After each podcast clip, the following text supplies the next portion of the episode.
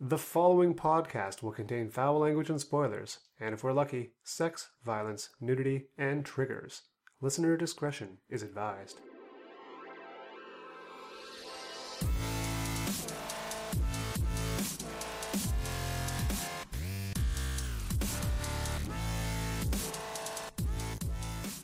Welcome to the Everett Book Club. We are a twice monthly book review and discussion podcast, specializing in old or out of print science fiction and fantasy. My name is Ruiz Tremello, and I am hilariously allergic to winter weather. And my name is Marguerite, and I'm allergic to bullets. Together we travel the world administering Turing tests, and this week we are in Los Angeles, Thailand.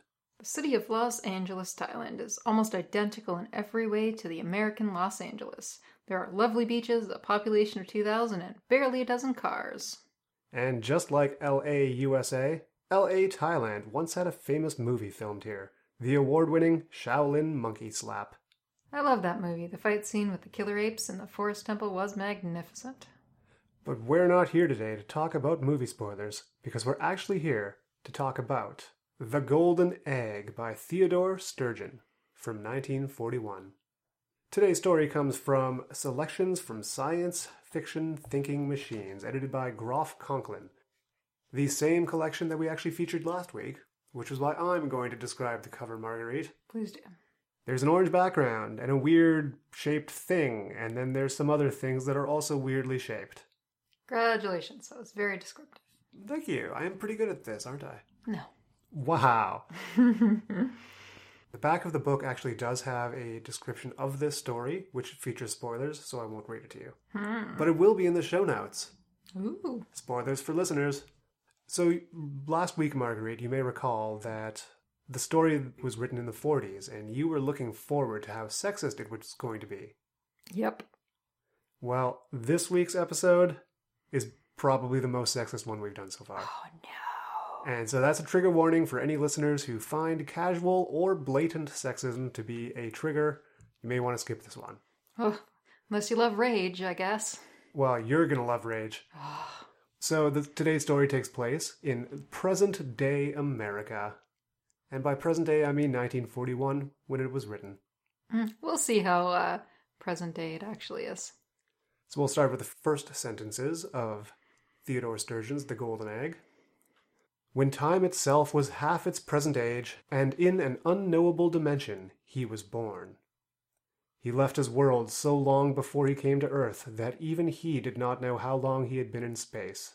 He had lived so long on that world that even he could not remember what he had been before his science had changed his race. Hmm.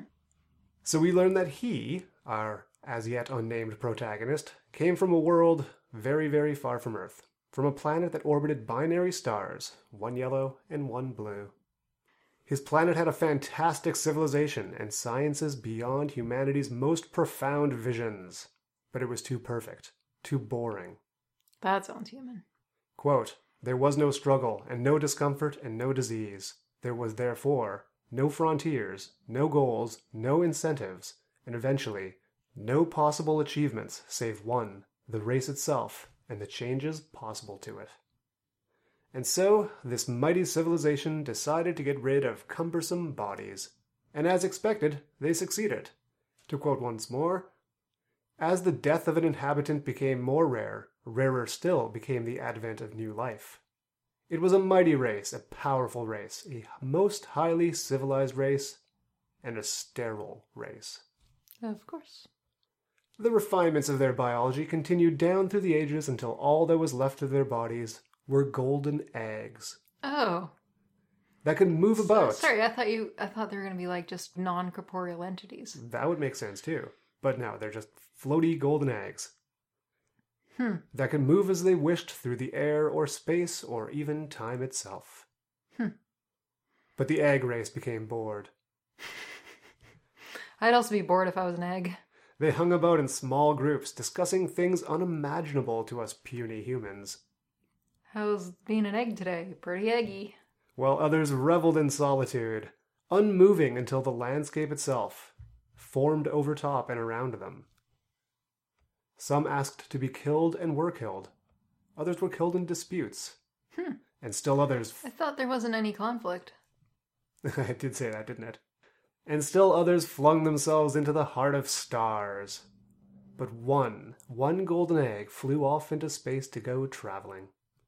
And- Only one. That's really surprising. And after a series of adventures too boring to discuss on this podcast, Wow. the golden egg found himself on Earth. He lay in some bushes by a country road, observing the Earth and analyzing its elements. From the bushes. Like a creeper. Suddenly, a random goose happens by, and he analyzed the goose to find that it, quote, was a conventional one and blindly proud of its traditional silliness. Sure. Goose, That's how I would describe a goose. the goose starts inspecting the golden egg, who gets annoyed and searches the goose's brain for a way to annoy it, Oh, and settles upon using telekinesis to pull out its tail feathers. oh what? Meanwhile, two children happen to be passing by a 12 year old boy named Chris and his unnamed 5 year old sister. They exchange dialogue steeped in rural 1940s American cliche when they suddenly hear a squawking goose and go to investigate. Chris, the older brother, stops to pick up a stick to use in case he needs to defend himself. Oh, yeah. Ge- geese? Gooses? Geesies? Geese are notoriously bitey. while his younger sister runs ahead. Quote, he found her jumping up and down, clapping her hands and gurgling, I told you so, I told you so, which is the most annoying thing any woman can say to any man. Oh, and it started. So, knowing the fairy tale of the goose that laid the golden egg, the young duo assume that this is in fact the goose from the story. Oh, from the goose that laid the golden egg. Yeah, yeah, the fairy tale. Mhm. So the boy spits on the egg that he finds, the What? golden egg, Why? and wipes his sleeve on it. To shiny it up? to shiny it up, saying that the egg is pretty. He then throws it casually up in the air, as one does with eggs, With golden eggs? And they wait two full minutes, but it never falls back down. it's gotta be confusing. Also, they Their tiny children brains. also when they bring the goose home, they learn that it's a gander. well, even more miraculous, I say. But that episode's over, and the golden egg decides that it would like to try to experience life as a biped for a while. Because the two children made it look so glorious or glamorous. And it ponders whether to take the form of a feathered or unfeathered biped, Not feathered. That's my choice. but eventually decides on the human form because it saw Chris holding a stick. So the humans are clearly slightly more intelligent because they have tool use. Uh huh. So the golden egg is still flying above the earth, but after making its decision, it flies down to a small town and shoots down the street at an incredible speed. As it zooms down the road, a sniper is resting in an alley, Why? aiming his gun at a target across the road. Oh, oh, this is just a coincidence. He takes the shot, and the bullet just happens to hit the side of the egg, deflecting it away from the target. Huh? But the golden egg is invincible, so the bullet bounces off, and the sniper leaves confused, having never missed so easy a shot before. And he just leaves? Yeah, then the sniper just leaves. Isn't he getting paid? Uh, we never hear about the sniper again, but I'm assuming he doesn't because he missed his target. Yeah, I know, but wouldn't that be an issue? Why wouldn't you just try again? The egg heads just outside of town, finds a farmer's field, dives below the surface of the earth, and creates a subterranean base complete with a vaulted ceiling and a level, polished floor. Ooh, fancy. Scanning the surrounding area, it locates all the assorted elements needed to create a human. An easy task since humans are, quote, hardly complex. Hmm, that's true. The egg decides that it needs a, a type of human to base its design off of, Hmm. and heads back into town to observe humanity. It thinks to itself, quote, those smaller ones must be the males, the ones that strut and slink and apparently do little work, and wear all those blatant colors, and so ridiculously accentuate the color of the oral orifice. Uh, mm, mm, mm, never. Don't.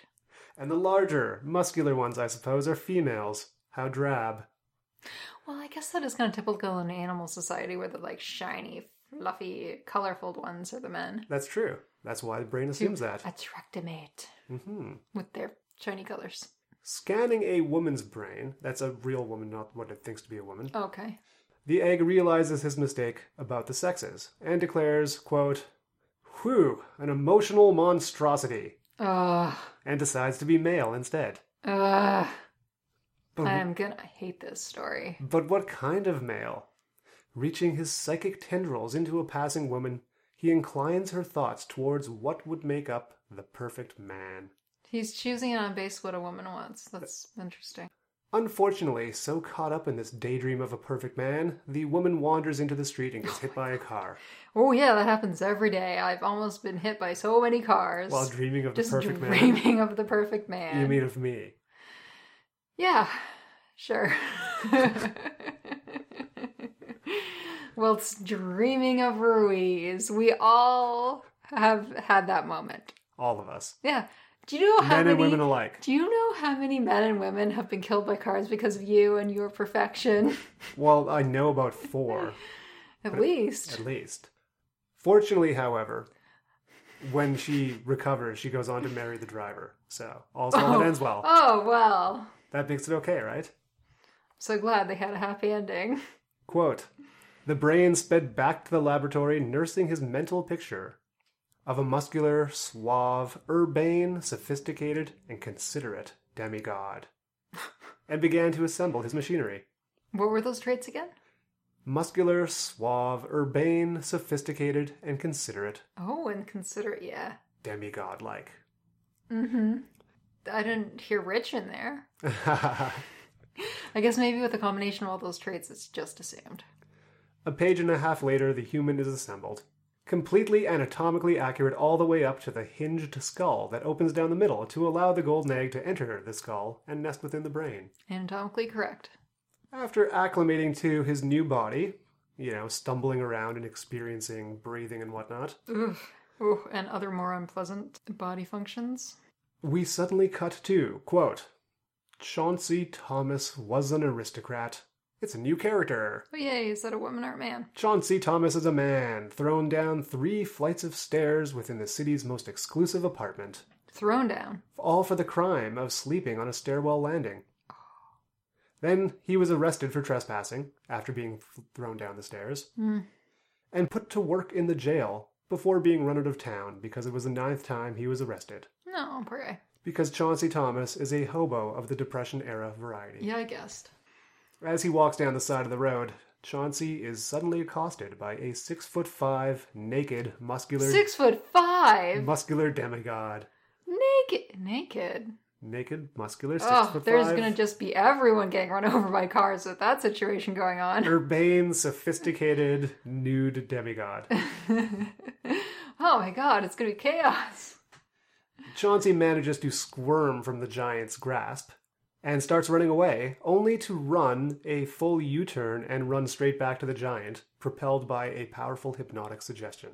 That egg has all kinds of powers. Or, you know, just the super attractiveness of this demigod. I tried to run away.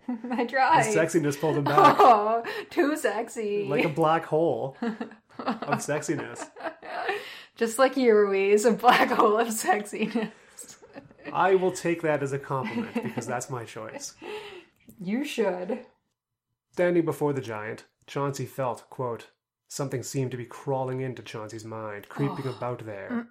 It was horrifying, and yet it wasn't unpleasant. He felt himself being drawn out, his memories examined, his knowledge of human society and human culture and traditions and history. Within a few minutes, the giant had as complete a knowledge of human conduct and speech as Chauncey Thomas ever had. As this hobo does. Nothing could possibly go wrong. Chauncey asks what the giant wants with him, and the giant decides on the spot that his name is Elron and introduces himself. Mm-hmm. When Chauncey asks what happened to Elron's clothes, Elron scans Chauncey's mind to discover what he would consider to be a beautiful outfit. Oh no. Uh, after getting the picture, he tells the hobo to wait right there, uh, using a hypnotic suggestion, of course, and he heads back to his subterranean base to craft a new outfit. Oh, how does he do that? Just like gather materia and then put it into the uh, replicator? Exactly. And he crafts his new outfit, which is, quote, a plaid suit with a diamond checked vest and yellow shoes, Mm, a wing collar, and a 10 gallon hat. Oh, wow. This sounds atrocious. Coming back to the road, Elron and Chauncey start hiking to the next town, Springfield. Chauncey holds out his thumb to every passing car in hopes of hitching a ride, and finally a car pulls over. Chauncey's about to sit in the front seat when Elron grabs him and orders him to the back seat because, quote, he had seen the driver. She was lovely. So he already knows. Like he's already got sexual attraction, I guess. Apparently. She asks where they're going, and he says Springfield, and as she starts driving, Elron, the golden alien egg demigod giant, Uh huh. starts thinking to himself, quote, She was as tiny and perfect as he was big and perfect. And she handled the car with real artistry. For a woman. Judging her by human standards, Elron thought her very pleasing to look upon. Hmm, that's all a woman needs to be. Utilizing Chauncey's knowledge of human speech and etiquette, Elron immediately unnerves the unnamed female. She glances at him and he says, What's up, babe? Ooh, ouch. prompting her to reply, Nothing. Don't call me babe. Yeah, exactly. This seems pretty contemporary to me. A moment later, after some more confusion, she adds that he doesn't look like the type of man to call girls babe. Every man potentially has that in him. When she asks why he's headed to Springfield, Elron says that he's never seen a city before.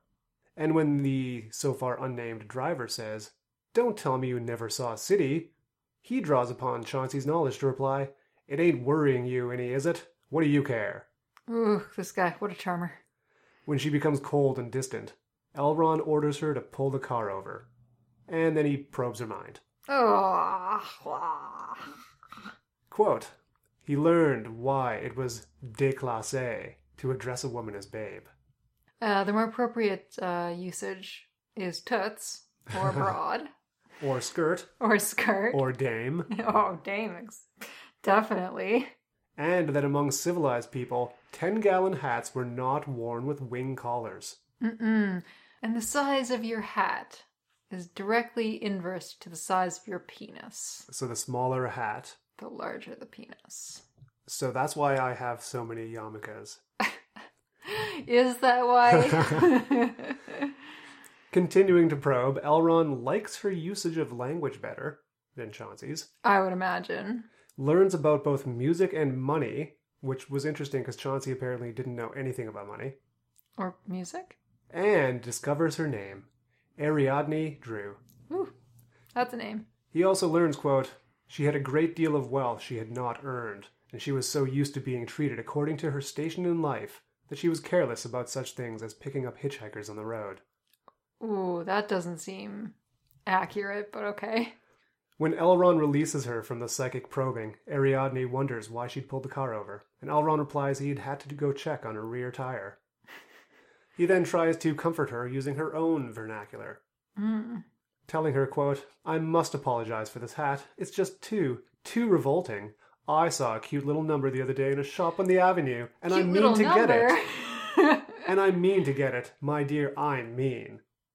you know what? More ne- more men need to talk like that. Like, oh, I saw this cute little number in the window. Time to get me them shoes.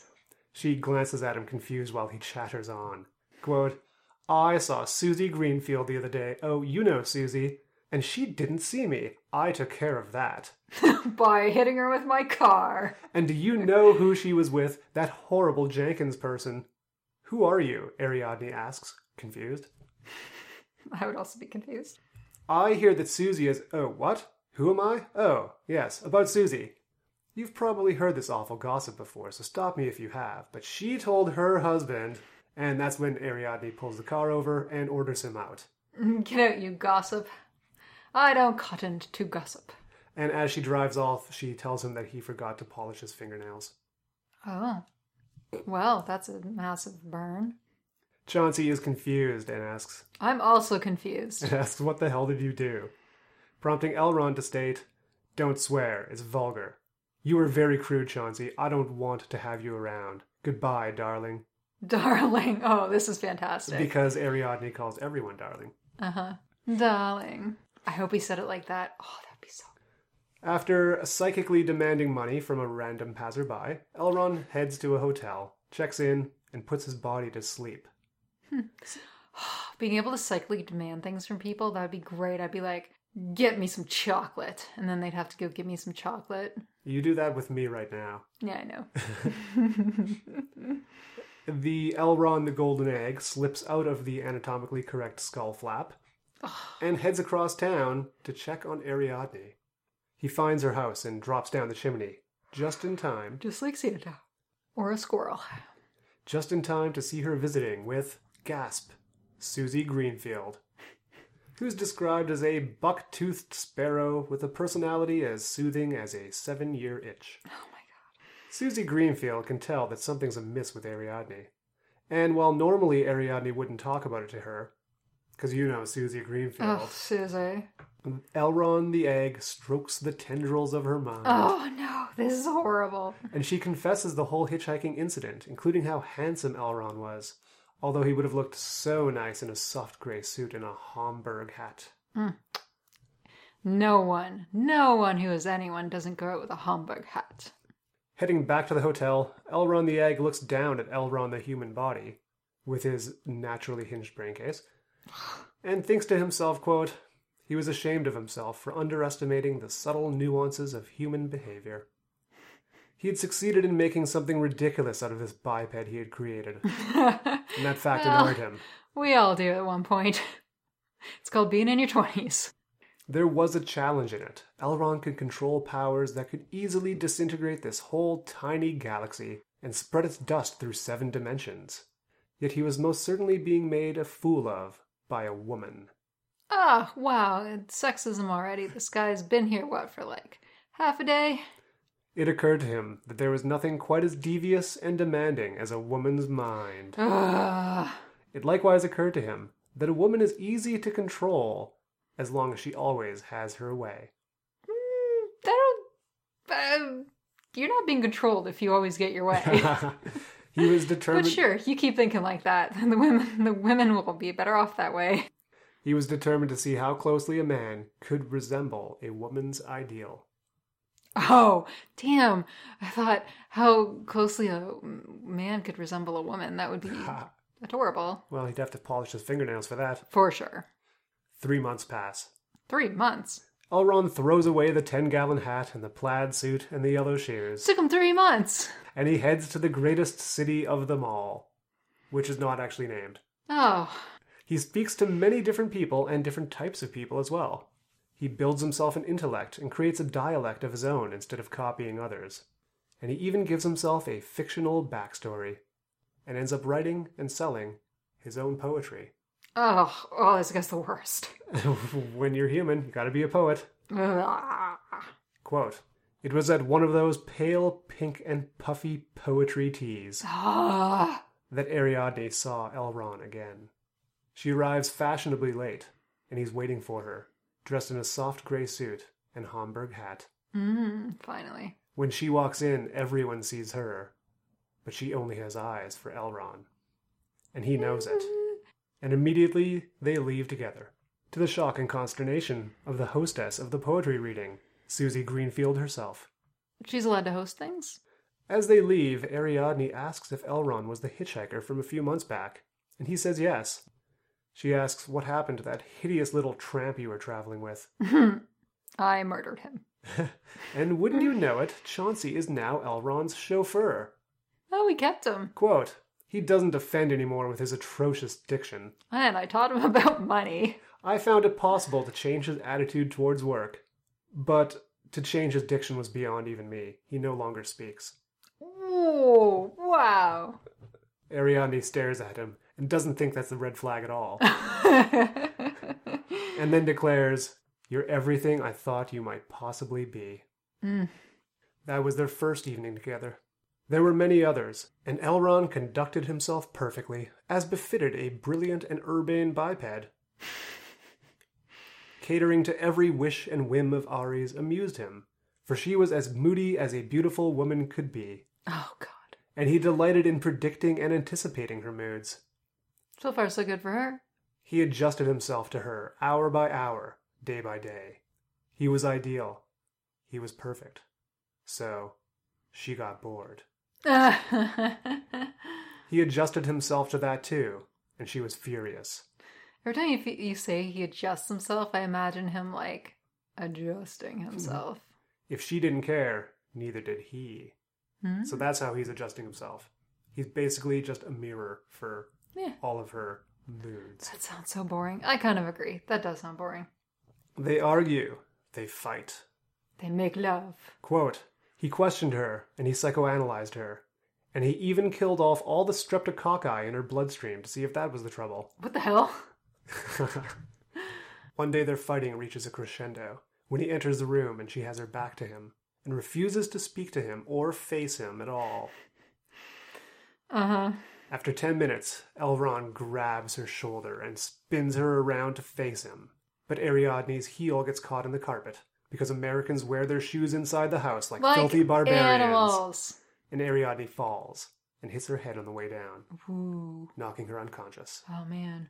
When she comes to, quote, Oh, Elron, she blubbered, you brute. You struck me. Oh, darling, I love you so. I Oh, my God. I never thought you would do it. Ugh, this is horrible.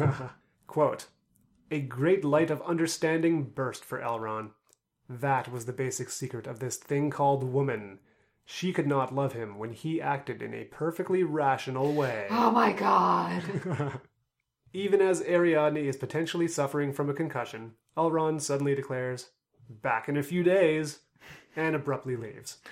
Oh, well, just leave this uh, concussed woman on the floor. That'll be fine. Quote, he was grateful to her for amusing him for a while and for teaching him something new. But he could not afford to upset himself by associating with her any longer. To keep her happy, he would have to act unintelligently periodically, and that was one thing he could not stand. This is the worst. As he drives out of town, Elrond thinks to himself that he can't be bothered to keep track of anything so complicated as Ariadne. So he heads back to his underground lair. Leaving the brain case of his body, the Elrond egg gets to work. And three hours later, Elrond the human sits up and thanks the egg for the gift of consciousness. Oh, he, he just gave the body consciousness? Yeah. There's nothing could go wrong with this. Elrond the human asks what he's going to do now, and the egg tells him to marry Ariadne, saying she was good to him and deserves that much. Hmm. Anything else? Elrond the human asks. the egg replies, quote, Burn this in your brain with letters of fire. A woman can't possibly love a man unless he's part dope. Oh my god. Be a little stupid all the time, and very stupid once in a while, but don't be perfect. This is terrible. And saying goodbye, son, to the Elrond the man, Mm-hmm. we reach the final sentences. Mm-hmm. Elrond the man left the laboratory and went out into the sunlight. The golden egg settled on the floor and lay there for an hour or so. He laughed once within himself and said, Too perfect, and then felt terribly, terribly lonely. What the hell? And thus ends The Golden Egg by Theodore Sturgeon from Huh. 1941. That was awful. So I did say that it would be sexist. Yeah. I think it is worth stating for the record that it's kind of sexist against both genders, though. Agreed. because when he says he's going to be the perfect man, all he means is that he's just going to cater to her every wish and whim instead of having a personality. Sure, like personal Or- autonomy. Yeah, exactly. Yeah. And yeah, the- yeah. and- It's generally sexist all around. hmm Ugh. Wow. I, I figured you would like that. I don't know if like is the word I would use. Theodore Sturgeon was the working name of the U.S. author Of a fish. of the author, born Edward Hamilton Waldo. It's an interesting choice. Maybe he was just like looking around, like, what should my name be? He looks down at his plate and he's like, sturgeon. Do people eat sturgeon? Uh, yes, because Oh. sturgeon is actually what makes caviar. Oh. And in 1955, he had a short story collection called Caviar. Shut up. Seriously? Uh, yes, that's correct. Oh my god. okay. Theodore Sturgeon is the author of several books, including Star Trek The Joy Machine, Ooh. Thunder and Roses. Oh, yeah, he wrote Killdozer. I forgot about that one. That's the one about a uh, bulldozer that comes to life And kills people. and kills people, yes. Hey, how did you know the ending? I am excellent guessing. This has been the Everett Book Club. You can visit us online at www.everettbookclub.com. Or email us at everettbookclub at hotmail.com. Or go to our Instagram or our Facebook, but mostly our Instagram. Instagram it, yo. If you or your organization are building an artificial intelligence, Marguerite and I are available to administer Turing tests. Please note there is no guarantee of accuracy, efficacy, or professionalism ever. And if you know of any secondhand bookstores that deserve some love, email us and we'll give them a shout out. So, Marguerite, Los Angeles, Thailand has been very relaxing. Really has, Ruiz. There are way fewer ninjas lurking in the shadows than I had expected or hoped. Well, that's because real ninjas don't lurk, they skulk.